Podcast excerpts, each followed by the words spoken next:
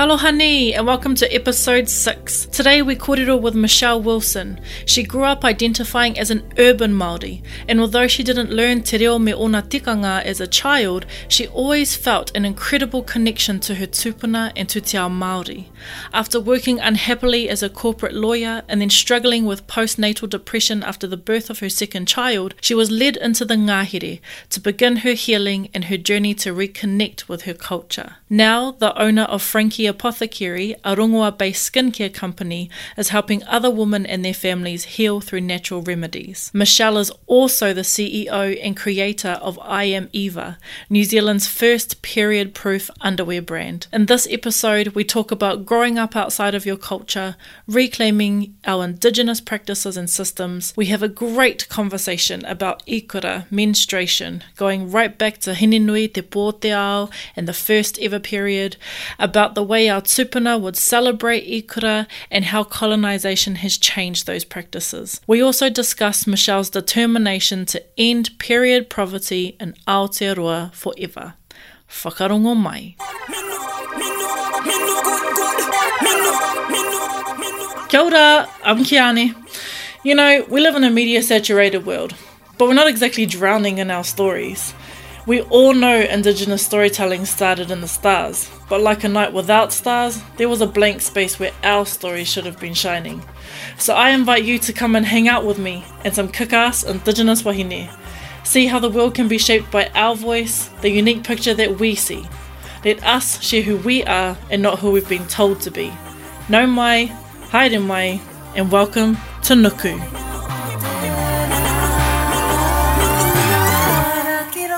Kia ora, kia ora, Michelle. Welcome to the Nuku Whare. It's really exciting to have you here because you've got some pretty phenomenal things that you are doing as a businesswoman. Um, and things that really connect to Te Ao Māori, but also that are going to change the space for women in Aotearoa. That's Um, my aim. and so I really wanted to talk to you firstly about your upbringing here in Auckland. So you're you're from Southside. You're from, Southside, I'm from Manurewa. from Manurewa. Born and bred. Yeah. and um, I wanted you to talk a bit about you as a young person identifying as an urban Māori. Yeah, that's right. I I did identify growing up as an urban Māori, which um, I don't do anymore. Um, but that's okay. So yeah, I grew up in Manurewa, um, went, went to Manurewa High School. I didn't grow up with any reo, any tikanga. Um, my my grandmother, I, I, I lived with her and and with my parents as well. But um, there was no you know no speaking of te ao Māori. There's no kaupapa Māori at all. Um, which I struggled with because I did identify um, with being Maori, and I knew that I was Maori. Um, but I now know that the way I grew up really was a result of um, a lot of different things, colonization being one of them. Um, but you know, the migration um, into the cities and the assimilation into Western society um, meant that my grandmother, who who was brought up speaking um, only Te Reo Māori, came to an abrupt end when she was a girl. So um, then my father, the way he was brought up, he wasn't. He just it was normal for him to not to just speak English. There was no te reo at all, and he was faced with, um, uh, and his brothers and sisters were faced with a lot of racism um, because they looked Maori um, and they were Maori. Um, so by the time I came along, I guess you can say that I was a result of um, a lot of layers, a lot of layers, which, you know, I did struggle with because from a young age, I, you know, I, I identified with being a Māori girl. I felt a connection to my tupuna from a young age. Um, but I I couldn't find what, what I wanted, um, which was to live, um, you know, a, a Māori lifestyle, to, you know, to identify with being Māori with more than just saying I am a quarter Maori and yeah, I'm urban Maori. So please don't ask me anything because I don't know because I'm urban Maori. Um, and I struggled a lot. Did a you lot. did you have Maori friends Yeah, at school, I- and I- did they have similar experiences I- to you? Yeah, well, do you know, um, I, I grew up with, um, you know, a lot of Māori friends and they were exactly the same as me. Did we kōrero about that? No. Wow. That's just not something that you talked about. You know, we just lived, you know, a Western way. Was it was it you didn't talk about it because you just didn't think that it was a topic to talk about, or you didn't talk about it because there was that sense of whakamā, yep. Yep. not knowing? Yep, not knowing. We didn't know. We didn't, you know. Yeah, there was definitely a gap there, but we didn't know. I didn't know what that gap was in my life until I guess you can say becoming a mother. And then it all fell into place. It you. did. It did. Yeah, it did. So um, my grandmother, uh, she died when I was pregnant with my first daughter Eva. Oh. which I guess you could say really was the catalyst for my life changing and for my um, for my journey in Te Ao Māori. When she died, um, it became apparent to me that um, the knowledge I could have gained from her if I had have dug deeper or forced her to talk to me more about it um, was now lost. Um, mm. So during that that time of your life, things actually changed quite significantly. So your your grandmother passed away. Mm-hmm. You became a mum for the first time. And at that time in your life, you were a lawyer. I was. Yeah. So were you- I was a corporate lawyer. Right. um, yeah. And were you enjoying your job as a lawyer? Do you know what? If you had have asked me at the time, I would have said, yeah, sure. You know, I love the highs, not so much the lows, but it is what it is. You know, I'm very lucky to be able to call myself a lawyer. That's what I would have said then. Um, now, ka- I- I wasn't living my purpose. No. At that sort of transition period in your life, how did you go from law into what you're doing now, which is Rongoa Māori? So you own Frankie Apothecary, uh, which is a Rongoa-based skincare company. And it started, from what I understand, your daughter had eczema? Yeah, yep. It it did it did kind of start from there. Yep. Um, you know, I don't I don't speak about this a lot, but the truth is, um, when my grandmother died and I um, had my first daughter, I suffered with postnatal depression quite badly, and um, I think that's really you know was the beginning of when I began to question, you know, who am I? Am I? Is this it? Is this the person that I am? Is this all there is? Um, I began to have really vivid dreams um, of me, you know, walking through the na- Ngahere with um, who I now know, probably my tupuna. So when I when I woke up, I had I, I longed to to get into the Ngahere, so that's what I did um, almost every day with with Eva on my back, and that that was a really healing journey. Um, just kind of escaping from, you know, everyday modern life and going somewhere quiet, connecting with nature, connecting to the whenua, connecting to Papatuanuku, to to my whakapapa, to my ancestors. I didn't know that at the time. Um, but yeah, I there was this one bush that I was drawn to, um, and I would sit under it every single every single time. Um, and so there was one day that I decided I'd take some leaves, and I asked my father, you know, what are what are these leaves? And he said, oh, that's kawakawa. That's um, you know, our tipuna used to use that to heal skin. I said, ah, true, true. I'm gonna I'm gonna look it up. And then I saw okay, used for eczema. Okay, I'll make something. I'll make up a punny punny for my daughter, who was struggling really really badly with eczema. Um, she would wake up um, scratching bloodstained sheets. It was just terrible. We tried everything, tried steroid creams, um, everything. Or the Pākehā medicine? Or the Pakeha medicine, yeah. yeah. Um, you know, eliminated things in her diet, did gut health, did all of that. But the kawakawa pani that I made had uh, healed her skin basically. Um, almost overnight, within two or three days, her, her skin was, um, you know, healed. So from there, um, I began to just make the kawakawa pani for friends, um, for some mums in the local kindy who had seen Eva's skin heal. Um, and I remember I began getting orders. I remember a kindy mum came in and said, Oh, I was talking to you about my next door neighbour when we're hanging the washing out. and she said, Oh, can you get her to make me some? Um, because my son's got eczema. And then a few days later, um, she came back to kindy and said, Oh my God, you know, your your kawakawa balm, it, um, you know, it fixed my neighbour's son's wow. eczema. Um, and like at that point, it was never a business for me, but something really important was happening for me. Not only did I have a reason um, that I had to go into the into the ngāhere almost every day because I was getting these orders, mm. but you know I had another purpose. You know I was connecting connecting to you know my tipunas, connect, uh, you know all of those things that I was searching for my whole life.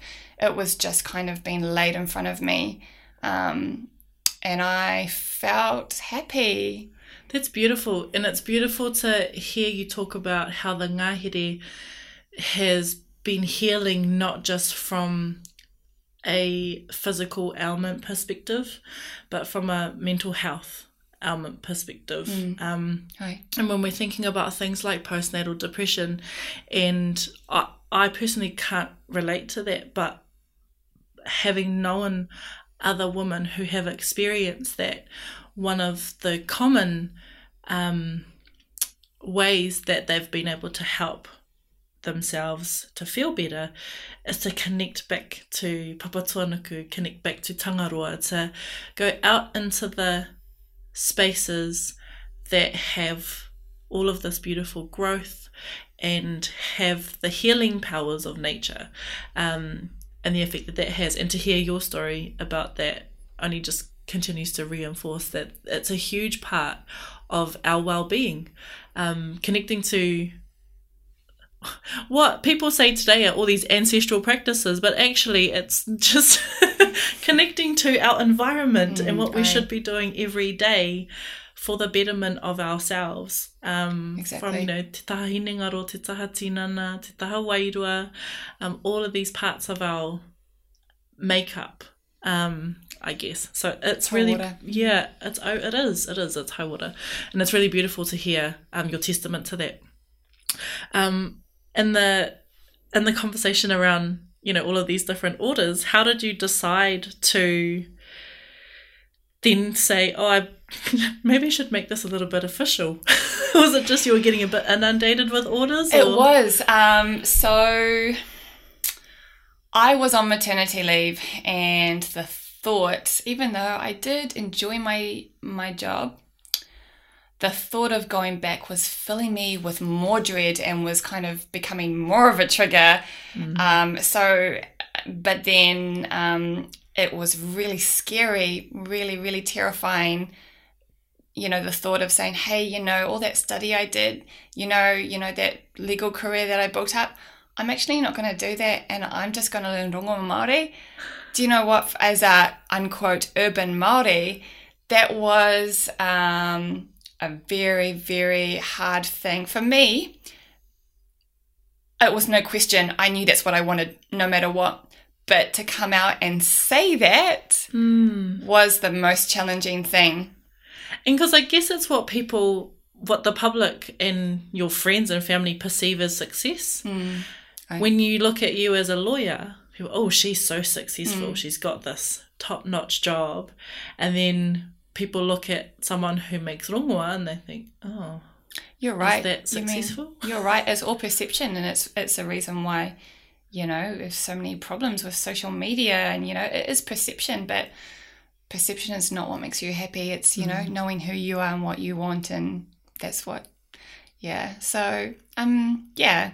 So I did I, you know, called my boss and I resigned and um, began to turn turn Frankie into a business. and so you went and studied Rongoa Māori, Mm-hmm. and you studied, did you study under Awhitia Mihairi? um, yep, I did. Um, and also hohipa at Te Wananga o Aotearoa. Oh, ka pai. And with those, um, that course and those lessons, what was one of your favourite things about that whole process of learning? I love noho. I love noho. I can't wait to go back and study next year. Um, I'm studying Reo finally. Um, but yeah, being in a non-classroom type environment, um, you know, um, at Noho and just kind of lying along the marae floor and hearing all the stories um, that Awhitia and Hohipa would tell and doing the practical, um, you know, making of the wai- wairako and, and hearing the stories basically, um, you know, was, le- you know, legitimizing how I was feeling.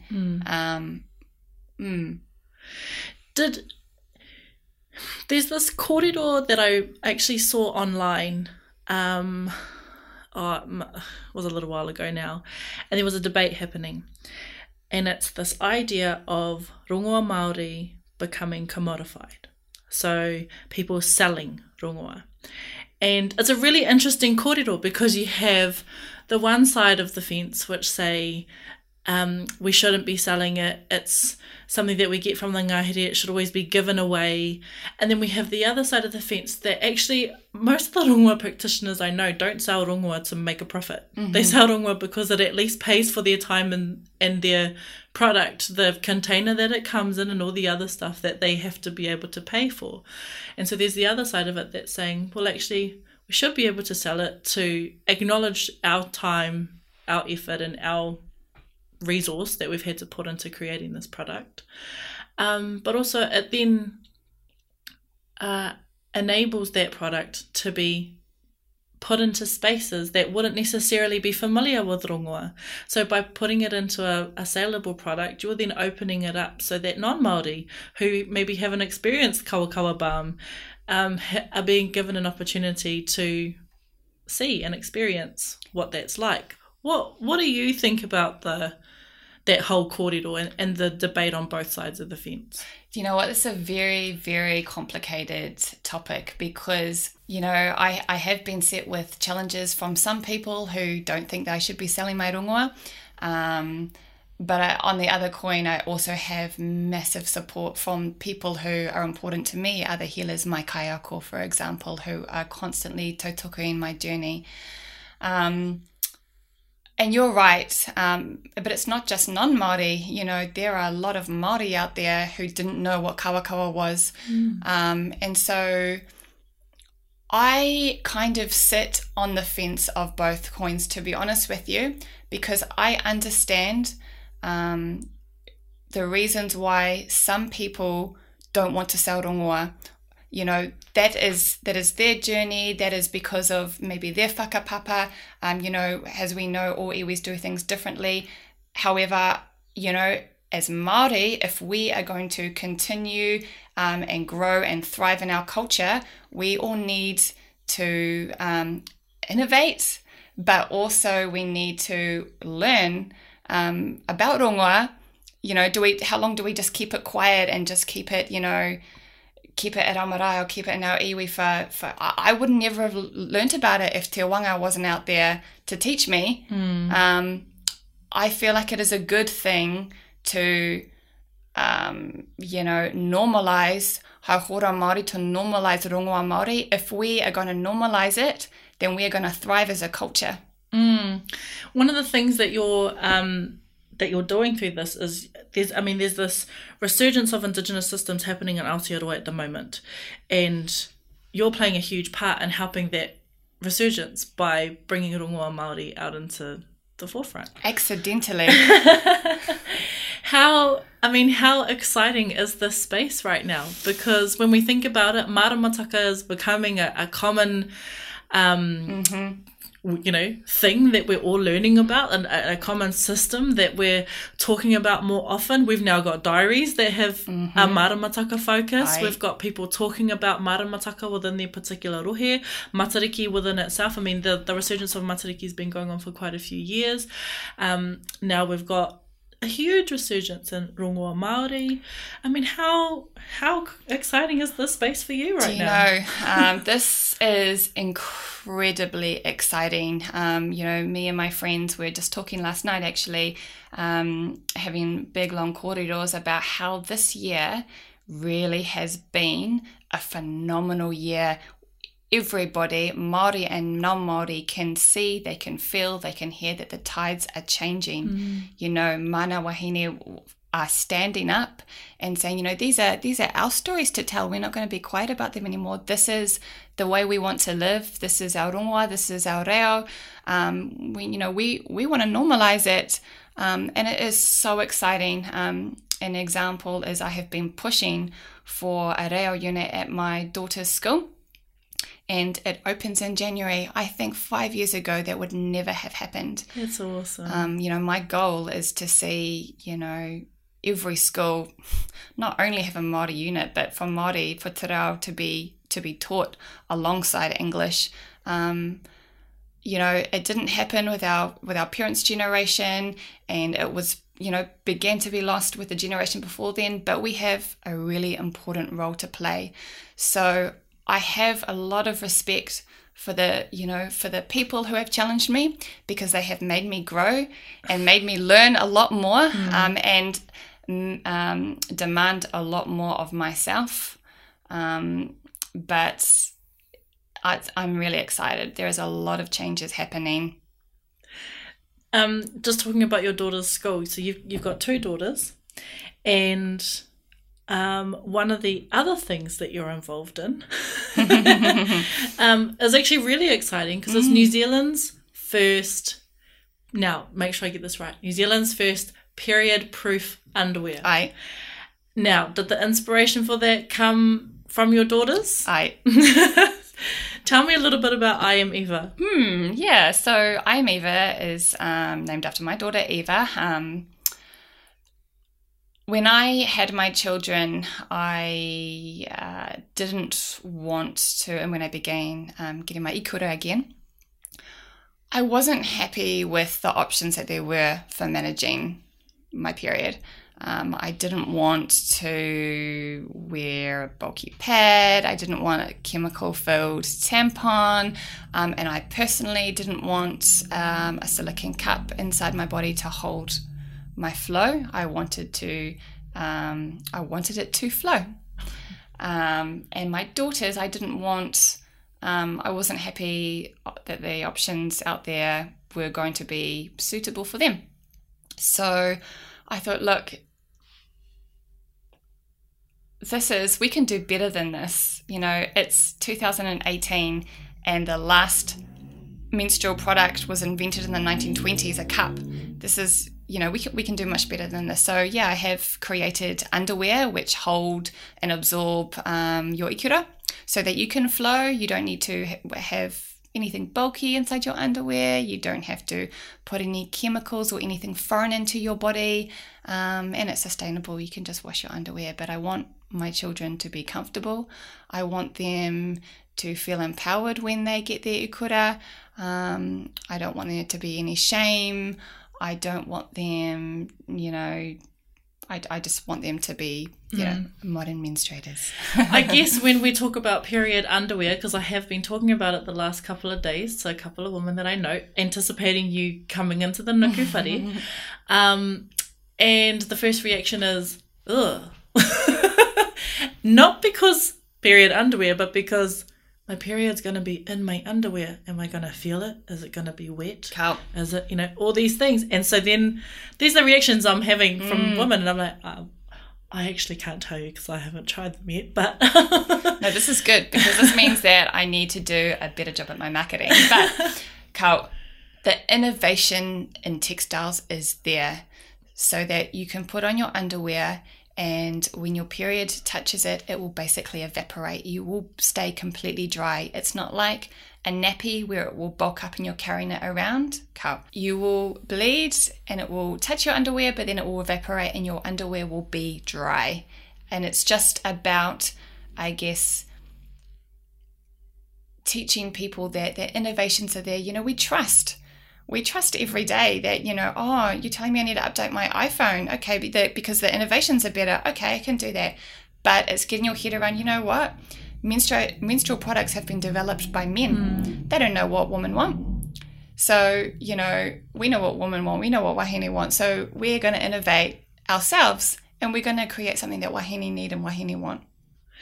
And can you use it on any part of your flow? Is it or is it better for lighter days, or can you you know because there are there are wahine out there, I myself, who have very heavy flows. And so are we safe to use period underwear? Absolutely, absolutely. So it's not about how your flow is, it's about how long um, you would normally wear two tampons. So um, the underwear hold and absorb two tampons worth. So that would be the same for someone who had a light flow. Maybe they can wear the underwear for a bit longer, or someone who had a heavy flow would go through two tampons, you know, quicker.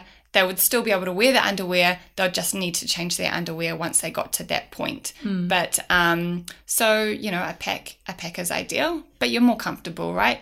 Um, we have tested our underwear on our local community, Wahine, our local community. It's also been clinically tested as well. Um, my business partner, Kylie Matthews, has a heavy flow, um, and they've yeah passed with flying colours. She has uh, uh, right on her heaviest day. Um, I think hopefully she's like, you know, okay with me saying this, Kylie. Um, but on her heaviest flow, she told me that she'd put the underwear on and gone for a big run and didn't need to change her underwear or didn't feel, you know, anything at all um, until the mid afternoon. Wow. Mm. Um, you just talking about it actually makes me think that we as Māori women, or even as Indigenous women, as Pacifica women, we don't talk about our periods. No. We don't talk about well, we don't talk about a lot of things, but we especially don't talk about our periods. One of the one of the things is um, whakama. One of the other things is that for us as Maori, you know, blood is tapu, and so having your period makes you tapu. Mm-hmm. Um, is this something that needs to change? Do we need to be talking about this more openly? I. Why? Because it's what our ancestors did. It wasn't whakama before colonization. Mm. There were menstrual ceremonies to celebrate when a girl got their ikura. There were gifts given, there were ceremonies, there were teachings. It was open dialogue. Um, both Tane and Wahine all knew and were all educated about menstruation. So a Tane would know all about it. Um, the whole idea of it being whakama is a recent phenomenon that I believe is due to colonization. Um, so, yeah, it, it, does need to be talked about. We, mm. um, the dialogue has been misinterpreted by colonial ethnographers. We need to start retelling the stories uh, from a mana wahine and kaupapa Māori perspective about what menstruation is and what the ceremonies were and, you know, what it means. I was reading this morning um, a kōrero from Koia Rose Petty where she was talking about the first menstruation and she was talking about um, in her written kōrero how Maui wanted to gain immortality mm-hmm. by returning to the womb mm-hmm. of Hinenui Te Pōteo and he crawled up into her inner thigh and she crushed him therefore the making the first period mm-hmm. the first menstruation and I was thinking about um, first ouch um, but I was thinking about that's, yeah that's I was thinking about how beautiful that story is and as you just said, the power of that story. Um, and then I was thinking about the relation of the relationship between our periods and the maramataka, and the maramataka being a you know 28 to 30 day lunar calendar, and our periods coming every 28 to 30 days, Right. and how actually in sync our tinana is with the environment, and we seem to have lost such connection with all of these tohu that tell us these things. Exactly. We're so out of sync with the most natural part of who we are as humans and as wahine. Exactly. When we when we menstruate, we you know that is our direct link to our whakapapa, to the whenua. Um, you know, back in the day, um, when women were on their ikura, they used to sit out in the field and you know bleed straight to you know. Uh, as a gift to Papatuanuku to the whenua, um, that was a connection to whakapapa. Um, it wasn't a whakama thing. Um, I was just thinking, looking at the different names for period. So we've got ikura, and we've got mate wahine. But there's another one that I really loved was Te Awa Atua, the divine river. And I was like, ooh, I love that ah, one I'd love too. to describe my period as the Ah, divine river. I love that one. And you know, it is. When we when we are on Te Awatua, um, we are at our most powerful, our most tapu. Um, so it is really important to me to begin opening up the dialogues and to begin retelling those stories. Um, because I didn't grow up knowing that. I, I grew up not telling anybody that I had my period, including my friends. I grew up thinking, you know, I just need to, you know, get some pads or whatever. I need to just get on with my day. I need to hush hush that I'm on hide them in your bag or hide them in your pocket as you walk to the Yeah, exactly. You know, I may not feel like going to PE, but I better do it because it's not an excuse to not do PE because I'm on my ikura. And if, you know, I better not tell anyone because there's shame in that. But do you know what? That's actually not true. If I want to have a rest, if I don't feel like doing that as a girl, I shouldn't be made to do it. And I should not feel shame that I do not feel like joining everybody on the sports field because I'm on my ikura. All those things that we went through. One of the um, beautiful things that I have been drawn to with um, I Am Eva is your advocacy around period poverty. And that, again, another topic that's really only come out very recently, talking about period poverty and the fact that there are people out there who can't afford period products. They can't afford pads, they can't afford tampons. There are girls and women out there who are using newspaper, who are using toilet paper, and not just as your emergency backup, as your your dominant form of period prediction. Right. Um, and so, what is it that you you are doing in this space to help reduce period poverty? Yeah, it is. Um, and another important reason why we need to break down the taboos and open the dialogue so there is a dialogue for people and girls to speak up and, you know, otherwise we wouldn't we wouldn't know about this. Um, but you know, you're right. Period poverty is a serious problem in Aotearoa right now. A recent Kids Can article, a survey, um, released that um, 8% of girls and women are struggling with period poverty, and one in five uh, girls in New Zealand are missing crucial education time, sometimes up to a week every month, and women are missing paid employment for sometimes a week every month. You know, let's just really think about that. That has massive, massive spin off effects, not just for the individual, but for whānau, for society, for the economy. It, it has to end. These are things you don't even expect to happen in New Zealand, though. Like you don't you expect these things from a third world country that doesn't have access to sanitary products. It's because we, have- haven't been talking about it. Mm. But um, you know, I it is something that really drives me and drives my kaupapa.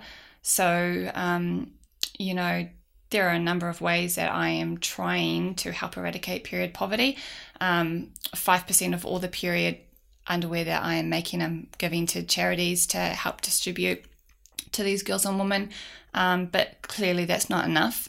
Um, I have a buy one, donate one option on our website, um, which is going really well. Um, but still, that's not enough.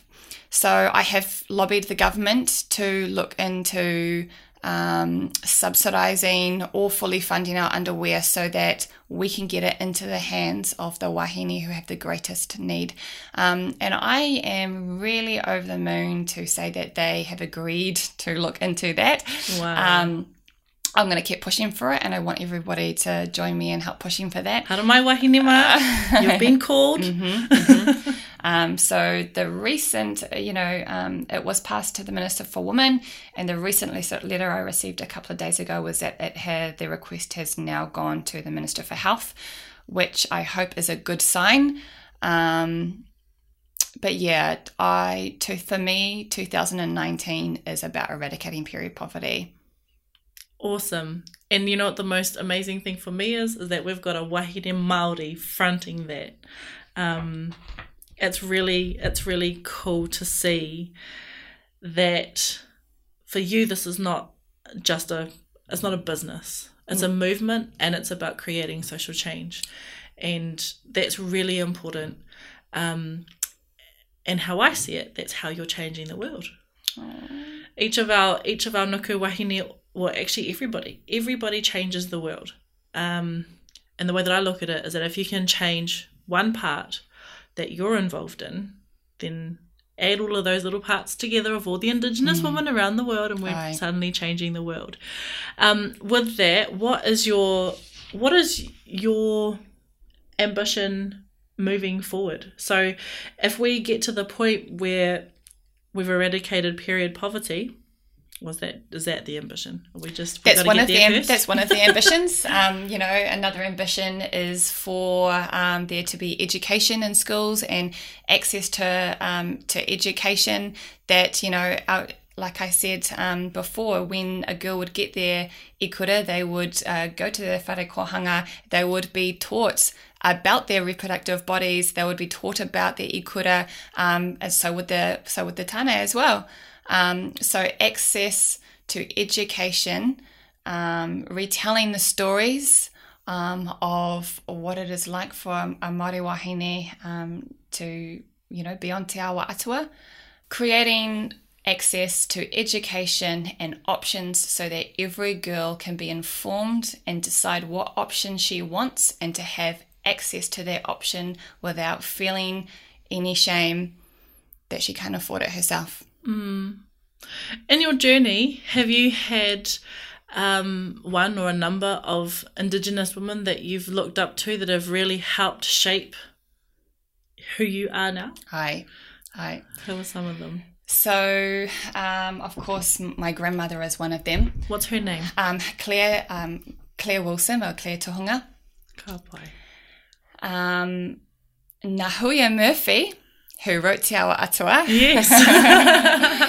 um, I love the stories that she's telling. Um, she she is another mana wahine who is really influential in the space as well.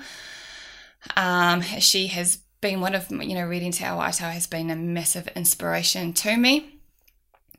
Um, my kaiako, Ngāhuia. Um, and also another wahine who I've recently connected with, um, who was on a similar journey to me but doing incredible things, Hana Tapiata. Hana um, is a writer and um, she believes that, you know, you cannot know who you are unless you know where you come from. And that really resonates with me because it wasn't until I really began to dig deep and find out, you know, where do I come from? What's my whakapapa? that's when I began to realize who I was and I was put onto this journey and I was able to find out what my purpose was. So she has she's really inspired me as well. And I'm just gonna say that Hannah's gonna be in the Nuku Whare. Oh, miharo. And so if you're listening, you're lucky because you've just got an insight into who's coming up soon. You'll just sit there and just listen to her kōrero and be so inspired. yeah, maybe Actually, we'll just let Hannah talk and I'll just I'll just sit. Just go, here you go, here's the mic. I, I, um, she was over um, last night with um, another few girlfriends and we literally, you know, she was doing some readings from her book and I was looking around and we are all just staring at her like keep talking please so you'll enjoy yourself what is your what is your hope for the future of Indigenous women? Where do you hope for Indigenous women to be?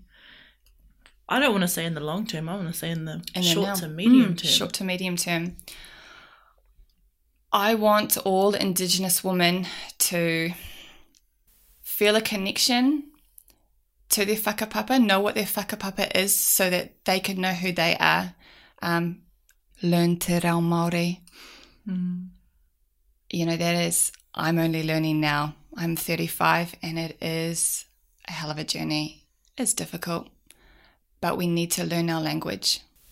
Just learn, connect with whakapapa can, and, and just learn as much as you can about what it is to be a Māori woman, um, learn the tikanga. Um, yeah. And I think to add on to that, to learn te reo Māori, but to use it, even the little bit that you know, because it's really beautiful to hear our reo being spoken, even if it is just kia ora or homai, or, you know, those little words that people can learn, um, helps you on your journey. And to speak it, speak it, speak it as much as massively, possible massively. because I'm I mean I'm sitting here I'm not a fluent Te Reo Māori speaker but I try and speak as much as I can to my daughter and I'm pretty sure there's going to be a point where she'll overtake me Oh no, one Not even- one hundred percent. Our next, you know, it's up to us to ensure that you know the next generation, you know, speaking to our Maori, and they don't have to go through any of the challenges um, that we have gone through with questioning who we are. Um, you know, we're, we're, we're mana wahine, we're strong women. You know, we have got stories to tell. We have got a purpose as well. Um, yeah. Ka pai. Thank you so much, Michelle, for coming in today.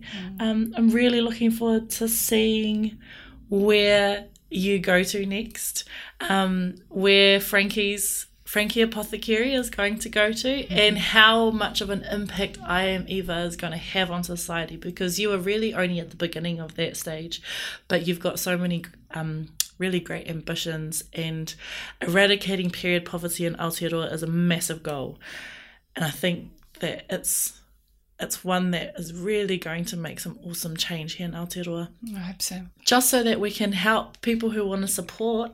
Um, what what is the website address? Where can people go to find more about? It's yeah, it's um iameva.co.